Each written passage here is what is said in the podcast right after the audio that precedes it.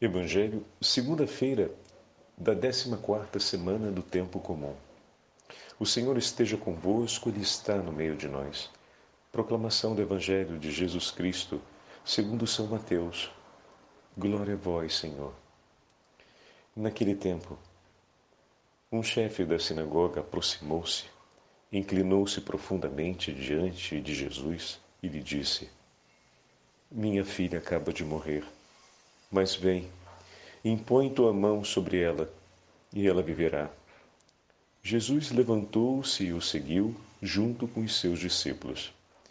Nisto, uma mulher que sofria de hemorragia há doze anos veio por detrás dele e tocou a barra do seu manto. Ela pensava consigo: se eu conseguir ao menos tocar no manto dele, ficarei curada. Jesus voltou-se e, ao vê-la, disse: Coragem, filha, a tua fé te salvou. E a mulher ficou curada a partir daquele instante. Chegando à casa do chefe, Jesus viu os tocadores de flauta e a multidão alvoroçada e disse: Retirai-vos, porque a menina não morreu, mas está dormindo. E começaram a caçoar dele. Quando a multidão foi afastada, Jesus entrou, tomou a menina pela mão e ela se levantou. Essa notícia espalhou-se por toda aquela região. Palavra da salvação. Glória a vós, Senhor. Segunda-feira da 14 semana do tempo comum, em nome do Pai, do Filho e do Espírito Santo. Amém. Queridos irmãos e irmãs, a Santa Liturgia nos leva novamente ao nono capítulo do Evangelho de São Mateus. Esse domingo estávamos no décimo primeiro capítulo, mas hoje, na sequência dessa 14 semana, tivemos a oportunidade de retomar o nono capítulo, onde estávamos na conclusão da 13 semana. Jesus está na cidade de Cafarnaum, a cidade do seu coração, e ali acontecem esses dois grandes milagres, que, como Mateus tem a intenção de nos mostrar, manifesta de maneira clara a ação messiânica de nosso Senhor e o anúncio messiânico trazido por Jesus. Nós temos uma cura e uma ressurreição. Dois gestos que vão invocar a memória do profeta Elias e do profeta Eliseu. É de se observar que no início do 18º versículo nós ouvimos o autor sagrado Mateus escrever essas palavras. Enquanto Jesus falava, era sobre o discurso a respeito do jejum, enquanto Jesus falava, veio um chefe da sinagoga e prostrou-se diante dele. Essa é uma atitude de reconhecimento da dignidade de Jesus como mestre legítimo. Esse homem se prostra diante dele e lhe anuncia algo que é a dor mais profunda do seu coração mas ao mesmo tempo algo que diz respeito ao seu diálogo com Deus. Minha filha acaba de morrer. Só Deus tem o poder sobre a vida do homem. E naquele momento havia chamado para junto de si sua filha. A quem mais esse homem poderia levar a sua dor, senão ao próprio Senhor, ao próprio Deus? E naquele momento, com o seu coração ferido, ele, segundo a tradição de Israel, que era chamado a dizer a Deus, ao Deus Altíssimo, a sua ação de graças, bendito seja o nome do Senhor, que nos deu a vida e que nos chama dessa vida, ele vai aos pés de Jesus e entrega para ele o seu coração, dizendo: Minha filha acaba de morrer, mas vem e a súplica que ele poderia fazer ao, a Deus Altíssimo, ele faz àquele mestre a quem diante dele, ou melhor, que diante dele ele reconhece que traz sobre si uma autoridade profética. Um tal pedido foi apresentado na Sagrada. Não, não, aliás, se eu não me, se eu não me equivoco, tanto a ressurreição realizada por Elias quanto por Eliseu, não houve um pedido explícito da parte de quem a fez de que se realizasse a ressurreição, mas como um ato de amor, os profetas realizaram em favor da dor daquele que havia perdido o filho. E nesse momento, esse homem que no Evangelho de Lucas nós saberemos o nome, se chama Jairo, ele se apresenta diante de Jesus e pede Pede a Nosso Senhor que ele cumpra um gesto de autoridade, impondo suas mãos sobre ela para que ela viva. Oh, meu irmão e minha irmã, esse homem entregou nas mãos de Jesus a sua vida e o tesouro da sua vida. Lembra a meditação que fizemos ontem falando sobre a nossa família, sobre entregar tudo o que temos nas mãos do Senhor?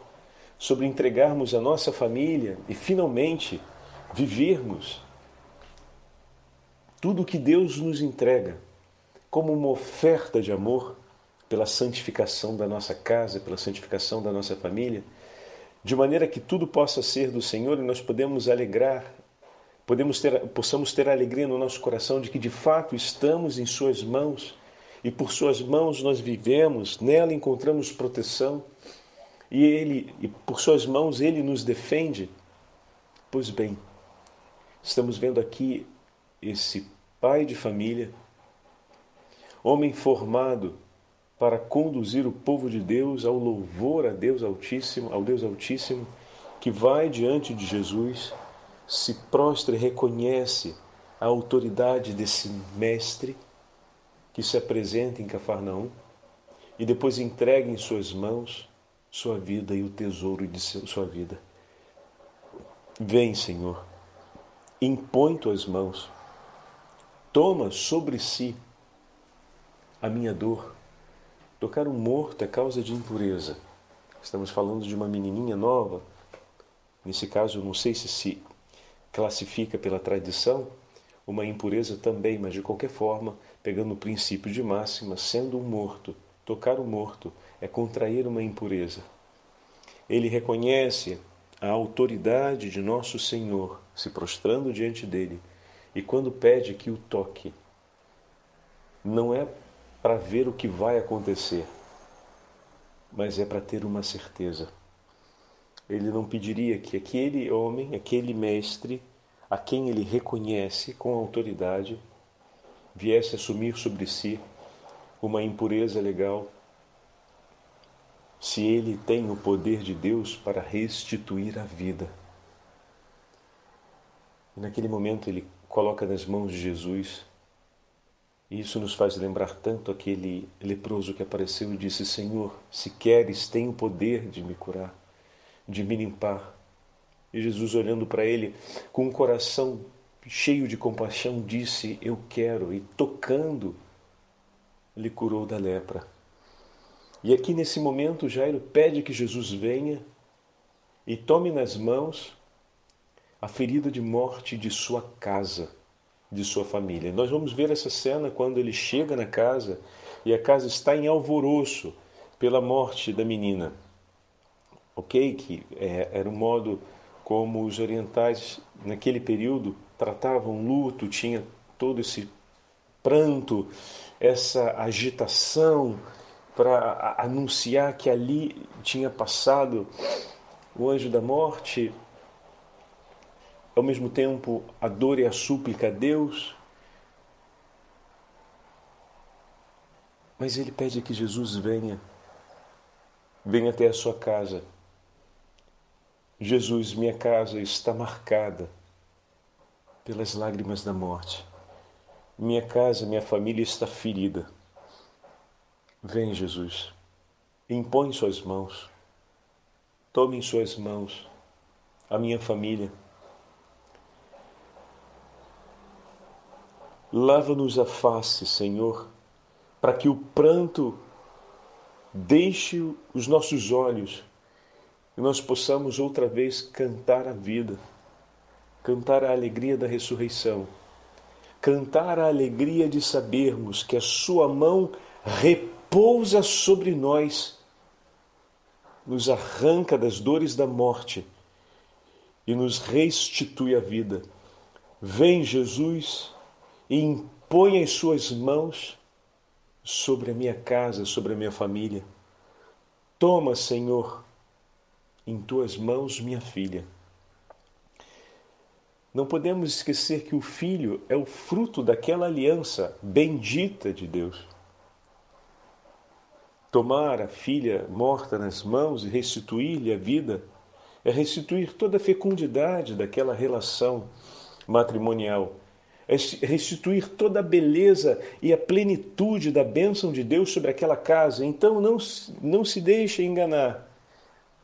Não se trata apenas de uma súplica pela pequena que havia partido, mas entregá-la nas mãos de Jesus era entregar a sua inteira família.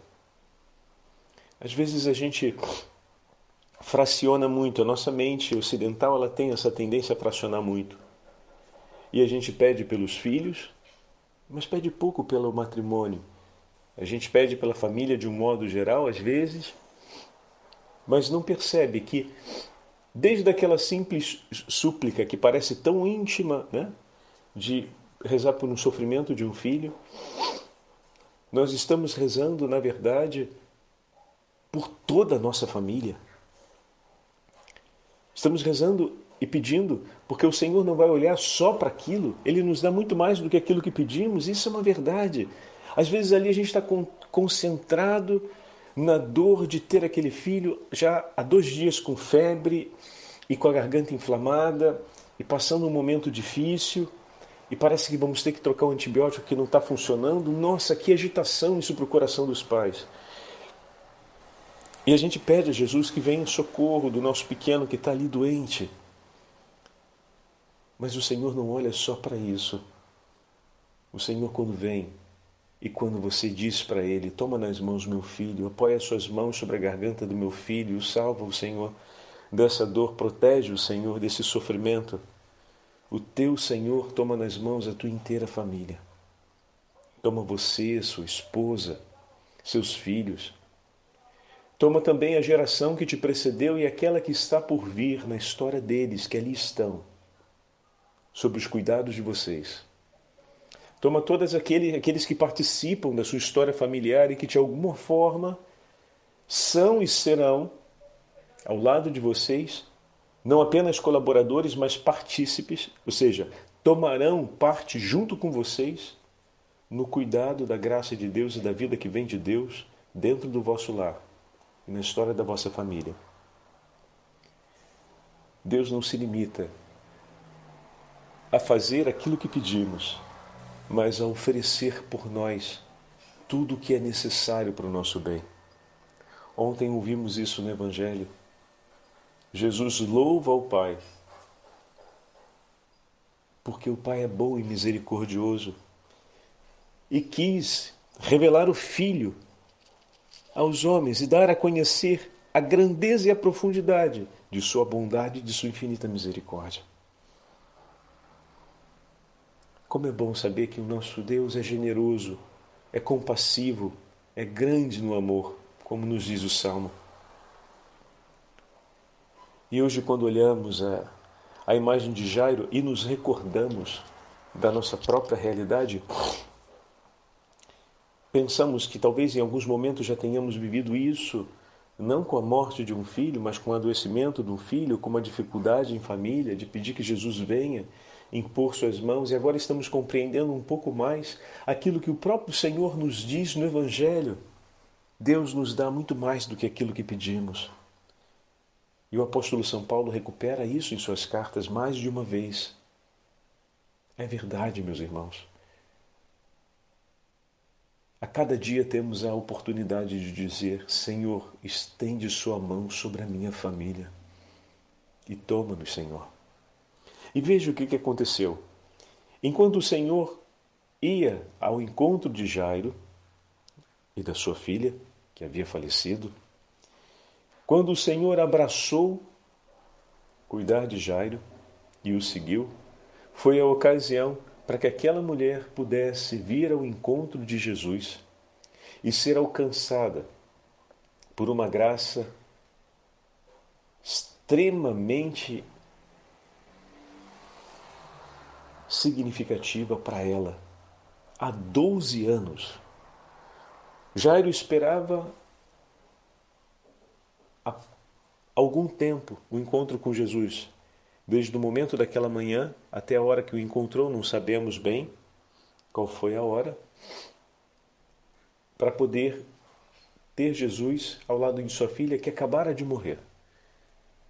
Mas aquela mulher, há 12 anos, trilhava um caminho de morte com sua doença e esperava o socorro de Deus. E quando ela vê que o Filho de Deus se levanta para socorrer aquele que lhe pediu: socorre a minha casa, socorre a minha filha. Ela corre ao encontro de Jesus para suplicar, do seu jeito, como nós sabemos no texto, o socorro a ele. Por há 12 anos ter hemorragia era muito frágil. Lhe faltava respiração, com certeza, estava sempre em condição de anemia.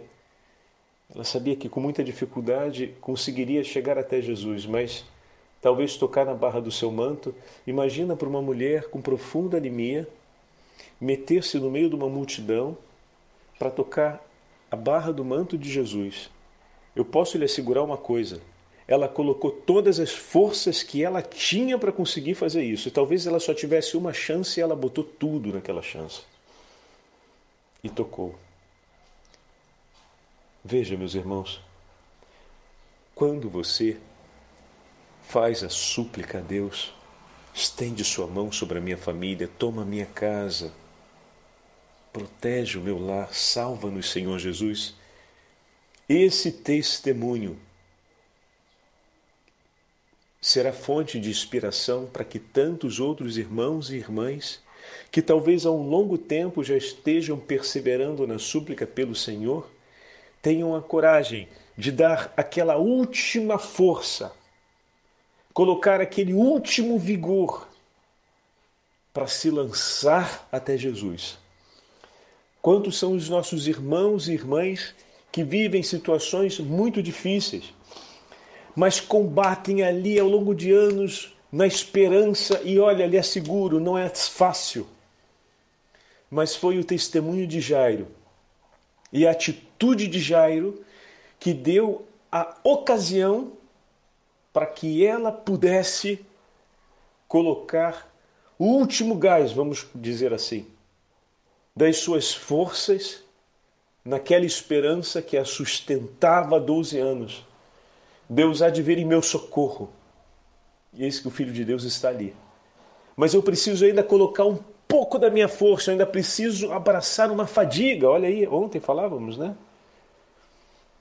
Saem 350 leis, vem o fardo de Jesus, que tem uma só, amai-vos uns aos outros como eu vos tenho amado, mas existe ali uma fadiga a fazer. Não é que tirar 350, 353 preceitos da lei faz a vida se tornar mais fácil, porque é um preceito só, mas você precisa aprender de Deus esse preceito, aprender com Cristo a vivê-lo. Ser esmagado por 353, que é difícil de, de, de colocar em prática, e sozinho é, é praticamente impossível, ou aprender aquele único preceito que pode te esmagar também, se você tenta vivê-lo sem Cristo, se você tenta vivê-lo sem aprender de Cristo, você será esmagado. Por isso, o fardo do Senhor é fardo, antes de mais nada. É trabalho, é empenho, é sacrifício. É dar a vida pelo próximo. É cruz, fardo. Porém é leve. Não só porque é um em confronto a 353, mas porque o Senhor nos ensina e coloca os seus ombros junto ao nosso para transportá-lo. É preciso vir até Ele e aprender dele, que tem um coração manso e humilde, que nos dá repouso e que nos restaura as forças. Ele é aquele que nos dá um fardo com um só peso, que nos ensina a levá-lo e que coloca os seus ombros para dividir esse peso conosco. Ah, meu irmão, esse é o nosso Deus, esse é o nosso Senhor, generoso e compassivo. Aquela mulher, há 12 anos sustentada pela esperança, precisava ainda dar aquele último passo. Colocar agora tudo de suas forças para chegar até Jesus, e foi a súplica de Jairo por entregar sua casa, suas dores e sua família e sua filha, obviamente, nas mãos de Jesus que deu a ocasião de testemunho para que ela colocasse em ato aquele gesto que, por esperança, ela sustentou durante 12 anos. O meu Senhor vai me ouvir e vai vir em meu socorro. E eis que está ali o Senhor. Ele está passando no meio de uma multidão enorme. O que, que eu vou fazer? Vou sentar e desanimar? Ah, poxa, por 12 anos ela esperou que esse Senhor viesse. E o Senhor veio, mas veio no meio de uma multidão. Era gente que não acabava mais, era gente por cima de gente com mais gente. E ela fraca que só ela. Mas eis que o seu Senhor veio.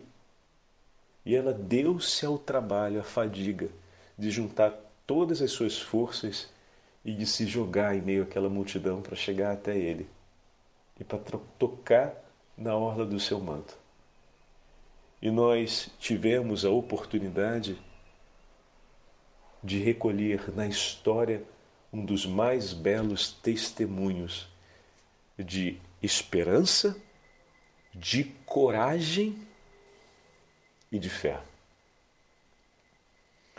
E como esse testemunho foi importante para Jairo. Até agora o padre falava do efeito do testemunho de Jairo sobre a vida dela. Mas olha o que significa. Mesmo Jairo tendo declarado uma confiança tão grande no Senhor, esperar pela ressurreição de sua filha significava esperar que o profeta, porque assim ele compreendia ser Jesus, pudesse não apenas aceitar o seu convite, mas de fato realizar aquela obra apelando a Deus por esse socorro. Então ainda existia um passo a ser feito: a apelação a Deus e a condescendência de Deus necess... diante de sua necessidade. E ao ver Deus ser tão misericordioso com aquela mulher que impura porque perdia sangue, então, se é um problema hemorrágico, a gente sabe que a perda de sangue configura uma impureza é, religiosa do ponto de vista jurídico religioso, e ela toca em Jesus e fica curada. A certeza de que o Senhor iria tomar para si a sua causa aumenta no coração de Jairo. Assim como Jairo foi para a vida dela, uma grande ocasião e um testemunho forte para essa ocasião do encontro com Deus acontecer, também o testemunho dela para Jairo foi de grande importância para que ele mantesse firme a esperança e renovasse a sua fé na escuta e no nome do Deus Altíssimo e Misericordioso. E de fato, diante dele em sua casa não entrou um profeta de Israel, mas entrou o próprio Filho de Deus. Ele pensava de receber um homem de Deus e recebeu aquele que é verdadeiramente homem, verdadeiramente Deus. Que olhando o testemunho desses nossos dois irmãos, nós possamos renovar hoje a nossa fé, a nossa esperança no nome de Jesus, a nossa entrega, a entrega da nossa família e de tudo que nos pertence a Ele e colocarmos nas mãos do Senhor a nossa vida, dizendo: Senhor, disponha de nós como testemunho em favor dos nossos irmãos, mas, sobretudo, abre os nossos olhos para que possamos recolher o testemunho da Sua presença na vida de nossos irmãos e possamos renovar o vigor de nossa fé no Teu Santíssimo Nome a cada dia, pois somos Teus e tudo que nos pertence é vosso. E queremos cantar ao lado de nossos irmãos e irmãs os louvores ao teu nome pelas maravilhas que o Senhor faz e permanece fazendo no meio de nós. O Senhor esteja convosco, Ele está no meio de nós. Pela intercessão de Santa Felicidade, pela intercessão, Marte, pela intercessão da Beatíssima Virgem Maria, Rainha dos Mártires, abençoe-vos o Deus Todo-Poderoso, Pai, Filho, Espírito Santo. Amém.